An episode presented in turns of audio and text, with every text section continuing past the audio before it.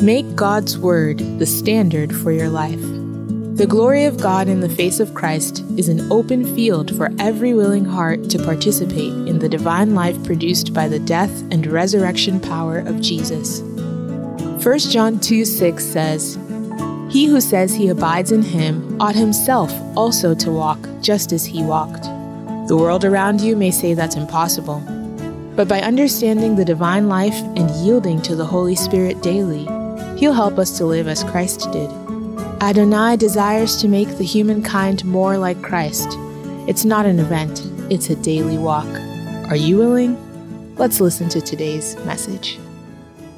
Revelation chapter 19, from verse 6 to 10. Revelation 19, 6 to 10.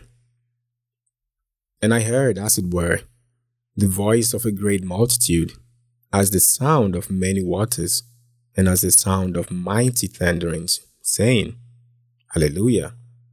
For the Lord God omnipotent reigns.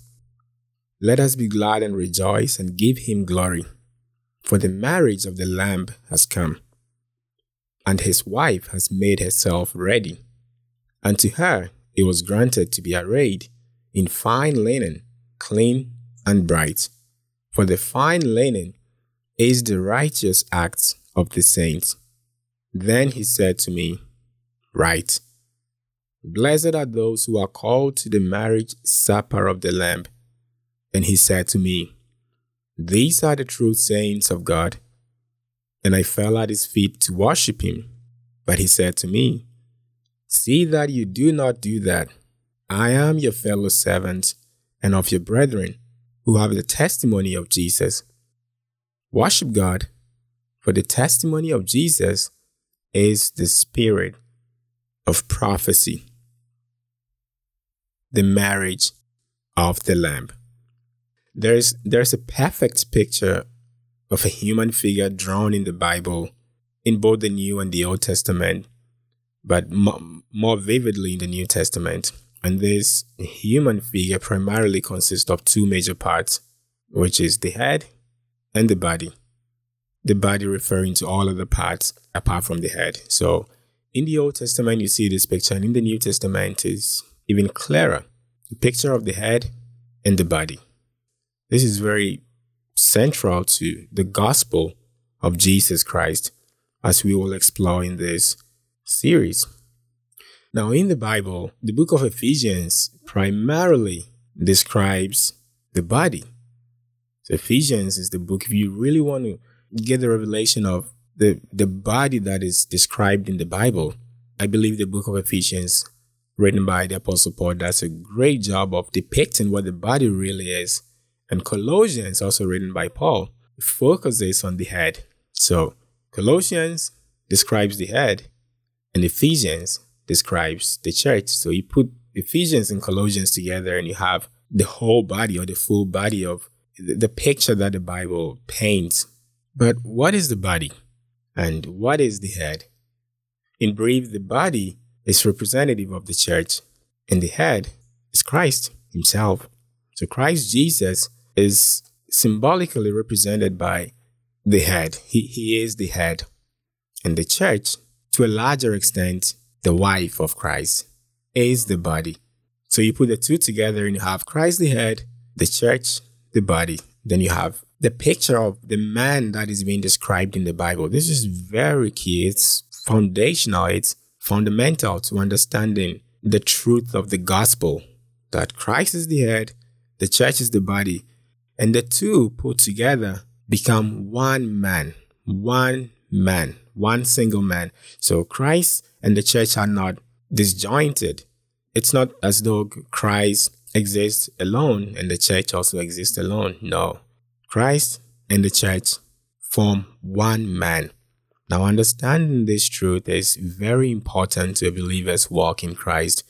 And this is something I've been studying for the past seven to eight years of my life. And each time I pick up my notes, I learn something new. It is very important, very foundational to understanding the walk of the believer in Christ Jesus and understanding the identity of a believer and walking in the counsel of God.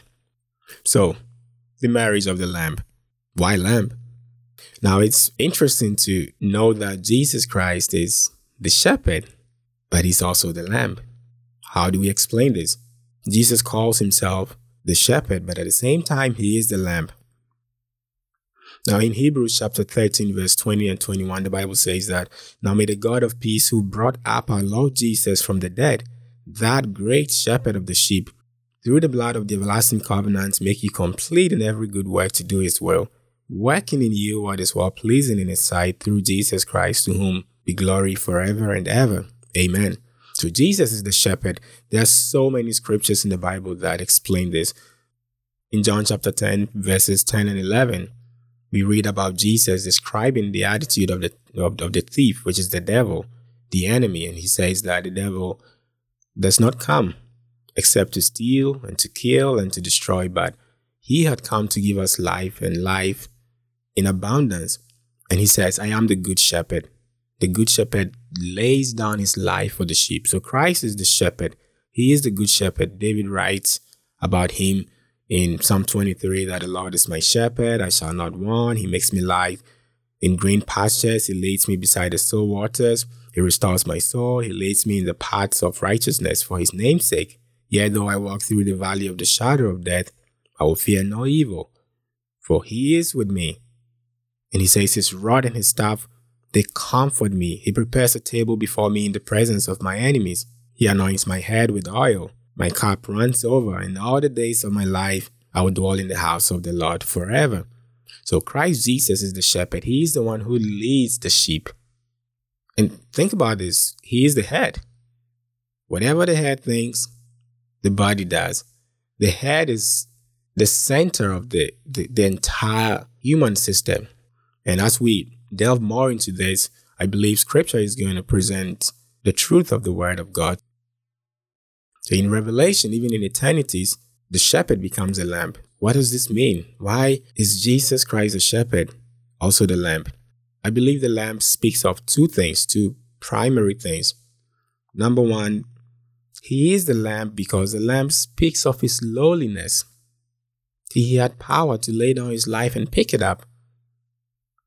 And in Isaiah chapter 53, verse 7, the Bible says that he was oppressed and he was afflicted, and he did not open his mouth. He was led as a lamb to the slaughter, and as a sheep before its shearers is silent, he did not open his mouth. That is the lowliness of Christ. That is how low he can go to rid himself of his glory and of his crown. So the shepherd becoming the lamb, think about it in this way. The shepherd is the leader. He's the one who calls the shot. He is the one who decides where to go, what to do. So, in effect, he controls the sheep. Now, when the shepherd takes the place of the sheep, which is that the shepherd now becomes helpless, the shepherd now gives his life away. Now, that is profound. So, Christ Jesus was led as a lamb. The shepherd was taken to the slaughter, and he did not open his mouth. That is representative of his lowliness. In Matthew chapter 28, 29, and 30, the Bible says, Jesus proclaimed, Come to me, all you who labor and are heavy laden, and I'll give you rest. And he says, Take my yoke upon you and learn from me, for I am gentle, which means I am meek, and I am lowly in spirit, and you will find rest for your souls. And he says, My yoke is easy, and my burden is light. And because of this, learn from me, come to me, I will give you rest, because I am meek I'm lowly in, in spirit. And this is very important to understanding the relationship a believer has with Christ. See, we are not following a shepherd who rules with some sort of draconian principles. In Hebrews, the Bible says in Hebrews 4 that we do not have a high priest who cannot relate with us, who, who cannot understand our weaknesses, but in fact, we have one who has been tried and tempted in all manner of situations, yet he was found sinless. So we have we have this kind of leader who is able to relate with us because he's able to go low, to bring himself down and be like us, and even go beyond that, fall beneath being a human. So Paul says in Philippians chapter 2 1, he wrote to the Philippians. He says that, therefore, if there's any consolation in Christ, if there's any comfort of love, if there's any fellowship of the Spirit, if there's any affection and mercy, fulfill my joy by being like minded, having the same love, being of one accord, of one mind. And he says, Let nothing be done through selfish ambition or conceit, but in lowliness of mind, let each esteem others better than himself. Let each one of you look out not only for their own interest, but also for others. And then finally, he begins to go deeper by saying, Let this mind be in you, which also was in Christ Jesus. What, what mind? The mind of Christ as the leader going low, displaying his lowliness, his meekness. He says he was in every form God, but he did not consider it robbery to be equal with God. But he made himself of no reputation, and he took upon himself the form of a bond servant, and he came in the likeness of man. And even after coming in the likeness of man, he humbled himself and became obedient to the point of death, even death on the cross, which is exactly what the prophet Isaiah prophesied in Isaiah chapter 53, verse 7, that he was led like a sheep. He did not open his mouth. He humbled himself to the death, a shameful death on the cross. And because of that, God has also highly exalted him. And he's given him a name that is above every name. That at the name of Jesus Christ, every knee should bow and every tongue should confess everywhere in all creation that Jesus is Lord to the glory of the Father. So that is the, the, the lowliness of Jesus. The shepherd becoming the sheep also speaks of the great substitution. So, in other words, the substitutionary work of Christ on the cross. In First Peter chapter 2, verse 24, the Bible says that for he himself bore our sins in his own body on the tree, that we, having died to sins, might live for righteousness, by whose stripes we are healed. And Peter says, For you were like sheep going astray, but have now returned to the shepherd and overseer of your souls. So he reached out to us. He reconciled us to himself. He bore our sins in his own body on the cross. So the shepherd taking the place of um, the sheep is representative of two things. One, the lowliness of Christ, and two, the substitutionary work of Christ on the cross. Now, God's eternal intention from before the beginning of time has always been marriage, marriage, marriage.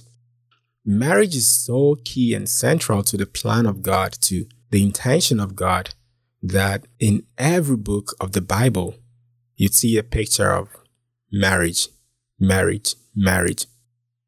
Actually, Christ is coming to marry the bride the church, but the church is not ready. In Song of Solomon, chapter 8, verse 8, the Bible says that, For we have a little sister and she has no breast. What shall we do for her in the day when she is spoken for? The little sister is the church. The breast speaks of feeding the word, the word of God, understanding the word of God, clothing ourselves with the truth of God. So we have a little sister, the church, but she has no breast. She is entangled in other things. She she she's not full of the truth of God. She has not understood the ways of the Lord. What shall we do for our little sister on the day when she is spoken for? On the day when she is spoken for is a typology of the marriage between Christ and his wife.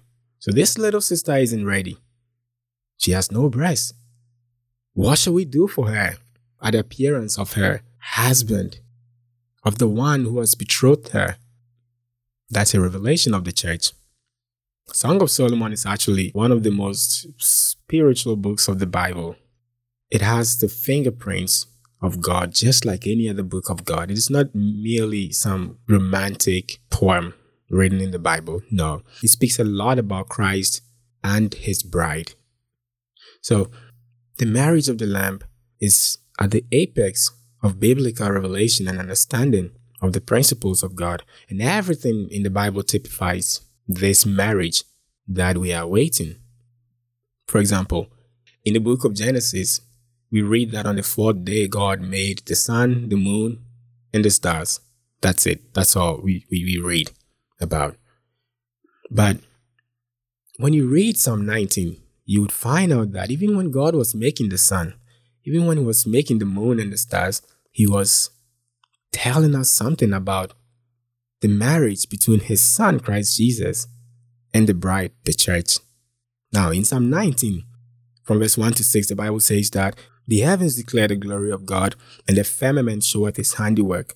Day to day uttereth speech, and night to night revealeth knowledge. There is no speech nor language where their voice is not heard. Their line has gone out throughout the earth, and their words to the end of the world. In them has he also set a tabernacle for the sun, which is like a bridegroom coming out of his chamber and rejoiced as a strong man to run his race. So in creation, even in creation, God depicts the marriage between Christ Jesus and the church. The Bible says that God has set a tabernacle for the sun, S U N, sun, which is like a bridegroom coming out of his chamber and rejoicing to, as a strong man to run his race. So, in the morning, at the appearance of the sun, it is as though God is whispering to man that, hey, this is exactly how it's going to happen. When the sun comes out from the east, it shows how strong it is it's rejoicing. It pops out of its chamber. It is exactly how the Son of Man is going to appear. That the Son of Man is going to come strong. The sun hits everything under it strong. It announces its presence. You don't have to be told that the sun is here. You feel it. You see it. It cuts into your room, wherever you are.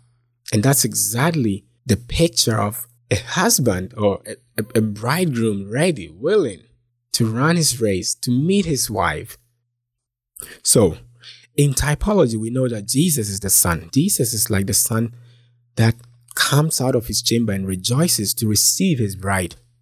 But his bride is not ready. How do we know this? Because in the Bible, in typology, we know that Jesus is the Sun of righteousness, sun, S U N.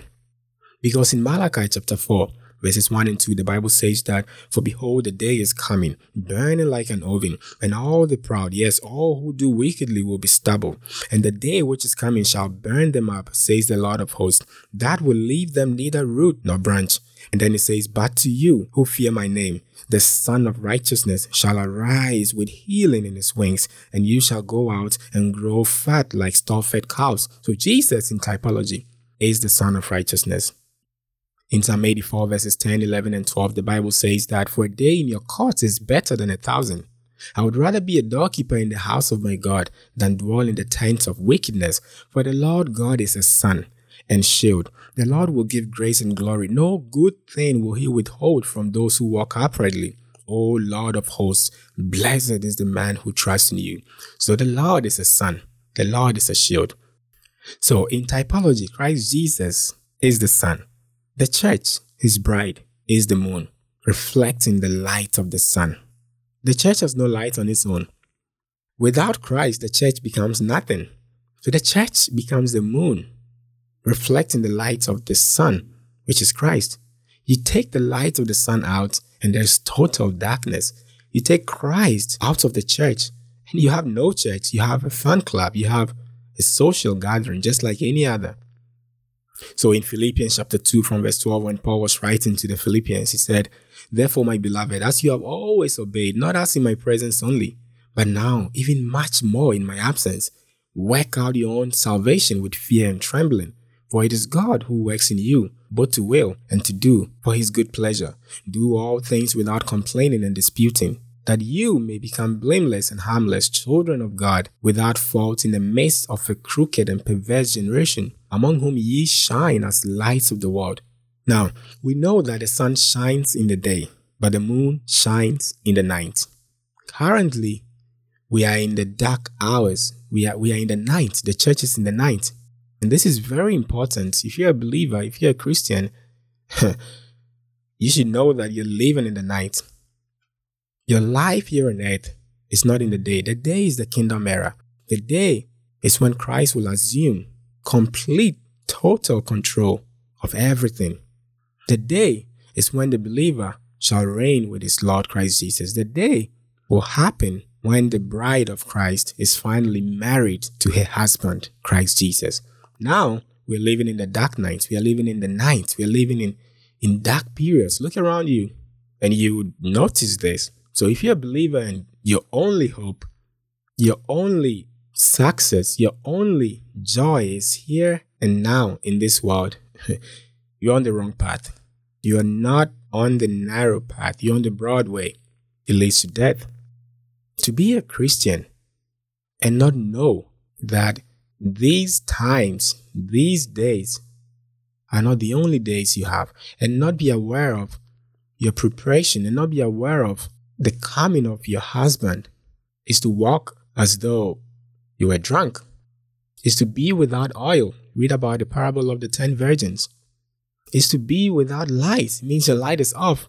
How expectant are you of Christ Jesus? This is so important. And I bet you you can sit in a church from 1st January to 31st December and never, never in today's church and never have a sense and never have an inclination that Christ Jesus is going to come back. The husbandman is going to come back. Meanwhile, there are so many parables in the Bible. Jesus gave so many parables of the kingdom. The parable of the talent. See, Jesus didn't give the talent. When, when the master was traveling, he gave the talent to his servants, not to everyone. He gave the talents to his servants. He gave the talent to people of his household. He did not go out and give people, random people, talents. What does that mean? Jesus has given talents to the people, the men and women of his household. You and I, who call ourselves believers, we are the ones who are supposed to be expectant of the coming of the Lord. They knew that the Master was going to come back. How conscious, how aware are you? Are you watching? Or maybe you're praying, but you're not watching. Are you watching the times? Are you seeing what's happening? Are you entangling yourself with the affairs of the world? Are you forgetting that you are you are a pilgrim?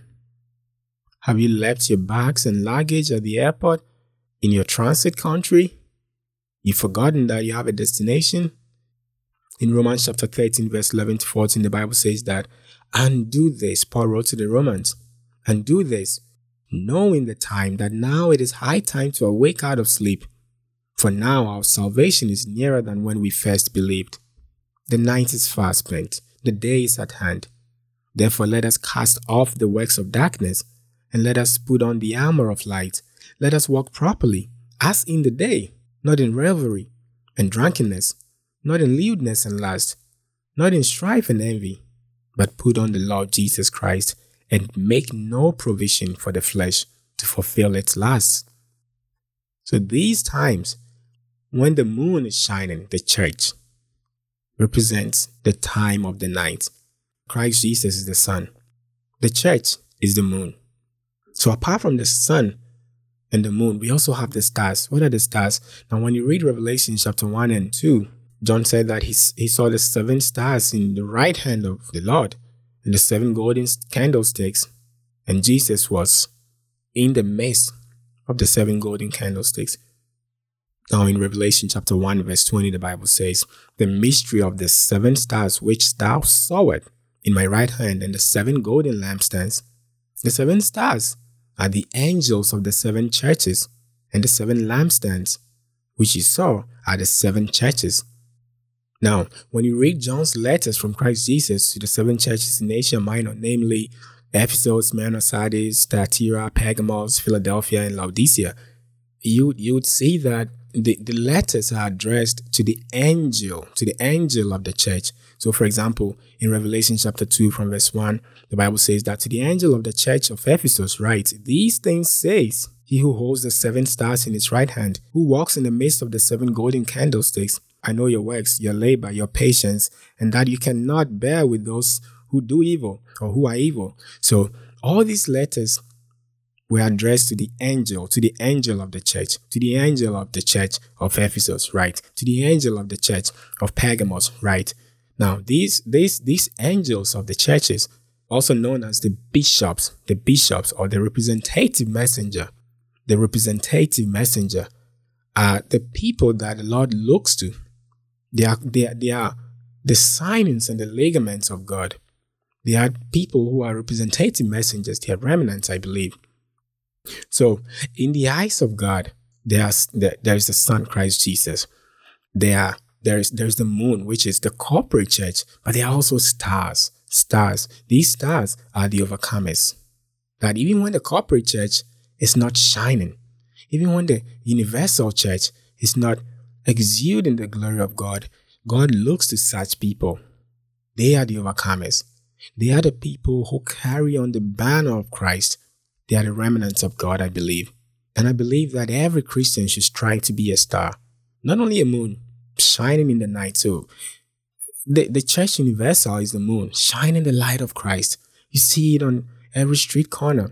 Whatever way, however you see it, in whatever way you see it, you hear it on the radio, you, you see it on the TV, someone is bearing witness of Christ. You, you see it everywhere. The universal church is proclaiming the truth of God but they are also stars. These are overcomers. These are people who do not live by codes and creeds of the church. These are people who are not merely attached to particular denomination. They are just for God. They look to God. They cry to God. Their knees are always bent. They are always seeking the face of God to do. The Bible says that the sons of Issachar understood the times and the seasons that they may know what to do these are people who understand the times and the seasons. They, they, they monitor the tides of life. They see how society is changing. They see how people are moving away from God. And I pray that you would become a star in the name of Jesus. Now, apart from the stars, we also have the lampstand. What's a lampstand? We read from Revelation chapter 1, verse 20. The lampstand, each lampstand represented one church in Asia Minor. So from Ephesus to Laodicea, each lampstand that John saw was representative of one local church in Asia Minor. so the lampstand is representative of the local church. So we have the moon, the universal church, and we have stars, the overcomers. But we also have the lampstand, the local church in each locality all over the world. And the lampstand actually should be the vivid representation of Christ. The lampstand must, must express the life of Christ, must, must express, must, must demonstrate what Christ is in each locality. So God is so wise and his wisdom is unfathomable.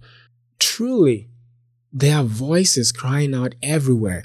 There's a universal church, there is there are local churches. There, they are overcomers everywhere, in every land, in every region. They are overcomers who are exuding the light of God. And this is how He is preparing His own bride. So we have the sun, then we have the moon reflecting the light of the sun, then we have stars, overcomers, representative messengers. And then we have the lampstands, which is representative of each local church in, in every locality. Thank you for tuning in to Glory Field. If this message edified you, please make a personal commitment to act on it. Prioritize building a deeper fellowship with the Holy Spirit and never neglect prayer. He's ever willing to indwell you and make you more like Christ. We encourage you to find a community of believers who also desire to be like Christ. God's faithful, He'll order your steps in righteousness. We love you and we agree in prayer with you to be obedient to Christ Jesus.